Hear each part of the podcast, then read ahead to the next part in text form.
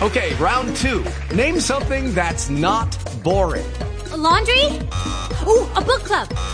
Computer solitaire, huh? Ah, oh, sorry, we were looking for Chumba Casino.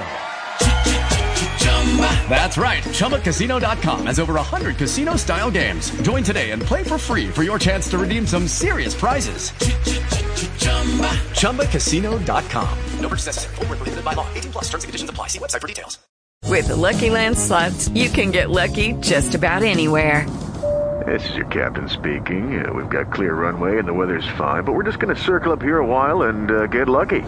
No, no, nothing like that. It's just these cash prizes add up quick. So I suggest you sit back, keep your tray table upright, and start getting lucky. Play for free at LuckyLandSlots.com. Are you feeling lucky? No purchase necessary. Void where prohibited by law. 18 plus terms and conditions apply. See website for details. Vandalism could be stopped. They broke off fragments from Noah's tomb, from the exquisite sculptures of the temples of Baalbec, from the houses of Judas and Ananias in Damascus, from the tomb of Nimrod, the mighty hunter in Jonesboro, from the worn Greek and Roman inscriptions set in the hoary walls of the castle of Banias, and now they have been hacking and chipping these old arches here that Jesus looked upon in the flesh. Heaven protect the sepulchre when this tribe invades Jerusalem. The ruins here are not very interesting. There are the massive walls of a great square building that was once the citadel; there are many ponderous old arches that are so smothered with debris that they barely project above the ground; there are heavy walled sewers through which the crystal brook of which Jordan is born still runs; in the hillside are the substructions of a costly marble temple that Herod the Great built here; patches of its handsome mosaic floor still remain. There is a quaint old stone bridge that was here before Herod's time, maybe. Scattered everywhere in the paths and in the woods are Corinthian capitals, broken porphyry pillars, and little fragments of sculpture; and up yonder, in the precipice where the fountain gushes out, are well worn Greek inscriptions over niches in the rock where in ancient times the Greeks, and after them the Romans, worshipped the sylvan god Pan. But trees and bushes grow above many of these ruins now. The miserable huts of a little crew of filthy Arabs are perched upon the broken masonry of antiquity; the whole place has a sleepy, stupid, rural look about it, and one can hardly bring himself to believe that a busy, substantially built city once existed here, even two thousand years ago. The place was, nevertheless, the scene of an event whose effects have added page after page and volume after volume to the world's history. For in this place Christ stood when he said to Peter. Thou art Peter, and upon this rock will I build my church, and the gates of hell shall not prevail against it. And I will give unto thee the keys of the kingdom of heaven. And whatsoever thou shalt bind on earth shall be bound in heaven; and whatsoever thou shalt loose on earth shall be loosed in heaven. On those little sentences have been built up the mighty edifice of the Church of Rome. In them lie the authority for the imperial power of the popes over temporal affairs, and their godlike power to curse a soul or wash it white from sin. To sustain the position of the only true Church, which Rome claims was thus conferred upon her, she has fought and labored and struggled for many a century, and will continue to keep herself busy in the same work to the end of time. The memorable words I have quoted give to this ruined city about all the interest it possesses to people of the present day. It seems curious enough to us to be standing on ground that was once actually pressed by the feet of the Saviour. The situation is suggestive of a reality and a tangibility that seems at variance with the vagueness, and mystery, and ghostliness that one naturally attaches to the character of a God. I cannot comprehend yet that I am sitting where a God has stood and looking upon the brook and the mountains which that God looked upon, and am surrounded by dusky men and women whose ancestors saw him, and even talked with him, face to face, and carelessly, just as they would have done with any other stranger. I cannot comprehend this. The gods of my understanding have been always hidden in clouds, and very far away. This morning, during breakfast, the usual assemblage of squalid humanity sat patiently without the charmed circle of the camp and waited for such crumbs as pity might bestow upon their misery. There were old and young, brown skinned and yellow, Some of the men were tall and stalwart, for one hardly sees anywhere such splendid looking men as here in the East; but all the women and children looked worn and sad, and distressed with hunger. They reminded me much of Indians, did these people. They had but little clothing, but such as they had was fanciful in character and fantastic in its arrangement. Any little absurd gewgaw or gimcrack they had they disposed in such a way as to make it attract attention most readily. They sat in silence, and with tireless patience watched out every motion with that vile, uncomplaining impoliteness which is so truly Indian, and which makes a white man so nervous and uncomfortable and savage that he wants to exterminate the whole tribe.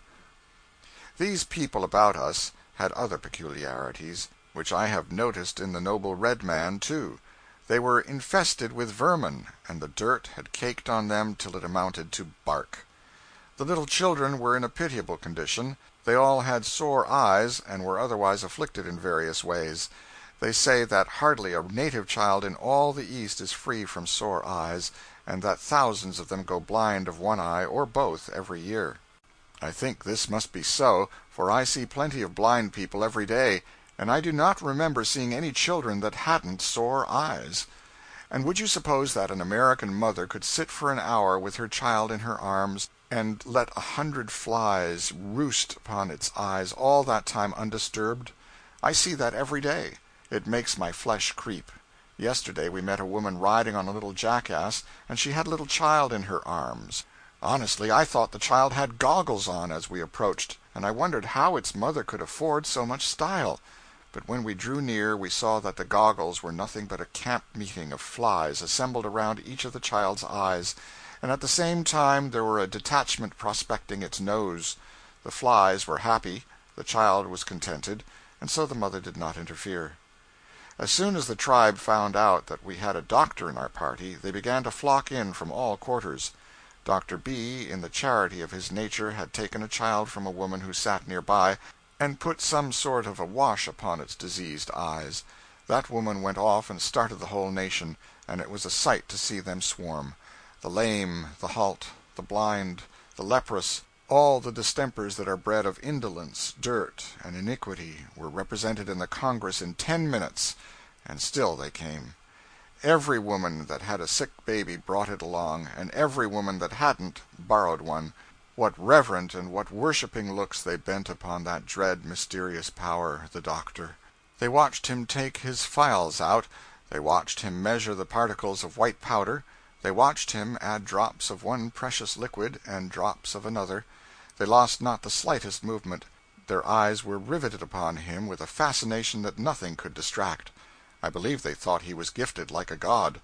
When each individual got his portion of medicine his eyes were radiant with joy notwithstanding by nature they are a thankless and impassive race, and upon his face was written the unquestioning faith that nothing on earth could prevent the patient from getting well now.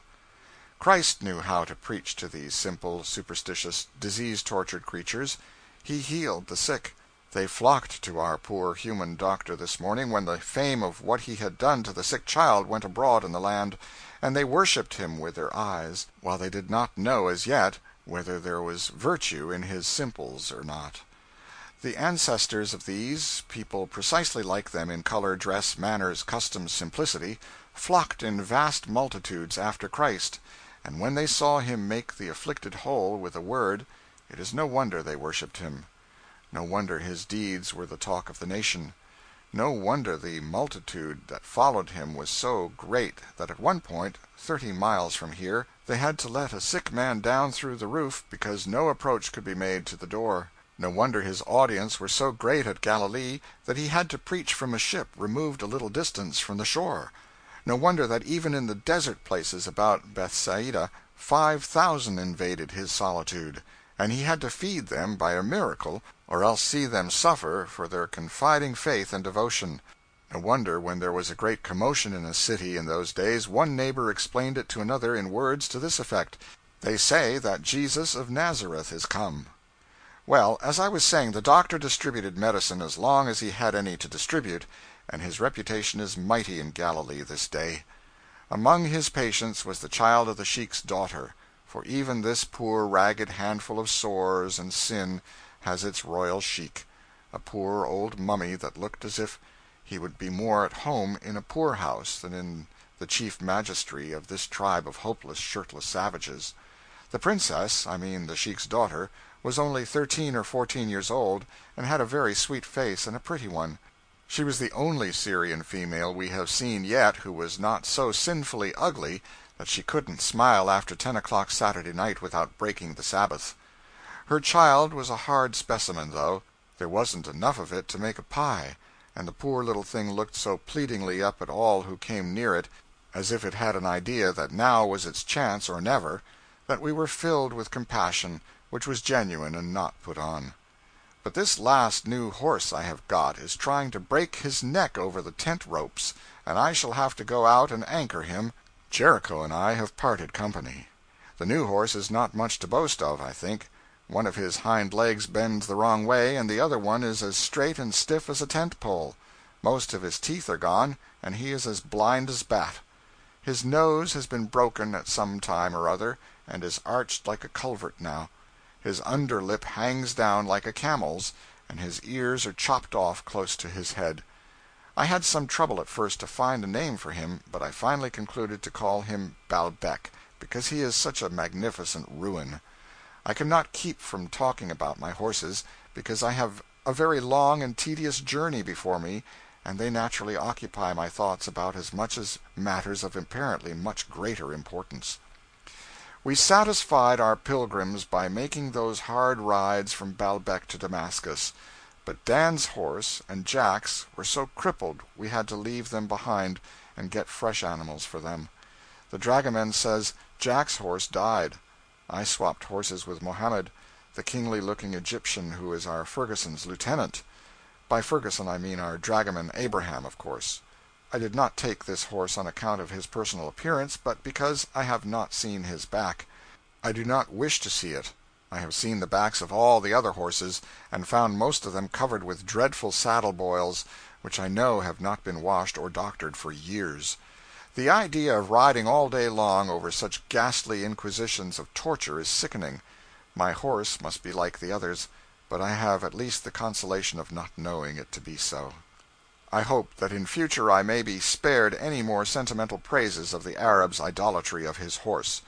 In boyhood I longed to be an Arab of the desert and have a beautiful mare, and call her Selim, or Benjamin, or Mohammed, and feed her with my own hands, and let her come into the tent, and teach her to caress me and look fondly upon me with her great tender eyes; and I wished that a stranger might come at such a time and offer me a hundred thousand dollars for her so that I could do like the other Arabs hesitate, yearn for the money, but, overcome by my love for my mare, at last say, "Part with thee, my beautiful one? Never with my life! Away, tempter, I scorn thy gold!" and then bound into the saddle and speed over the desert like the wind. But I recall those aspirations. If these Arabs be like the other Arabs, their love for their beautiful mares is a fraud. These of my acquaintance have no love for their horses, no sentiment of pity for them, and no knowledge of how to treat them or care for them.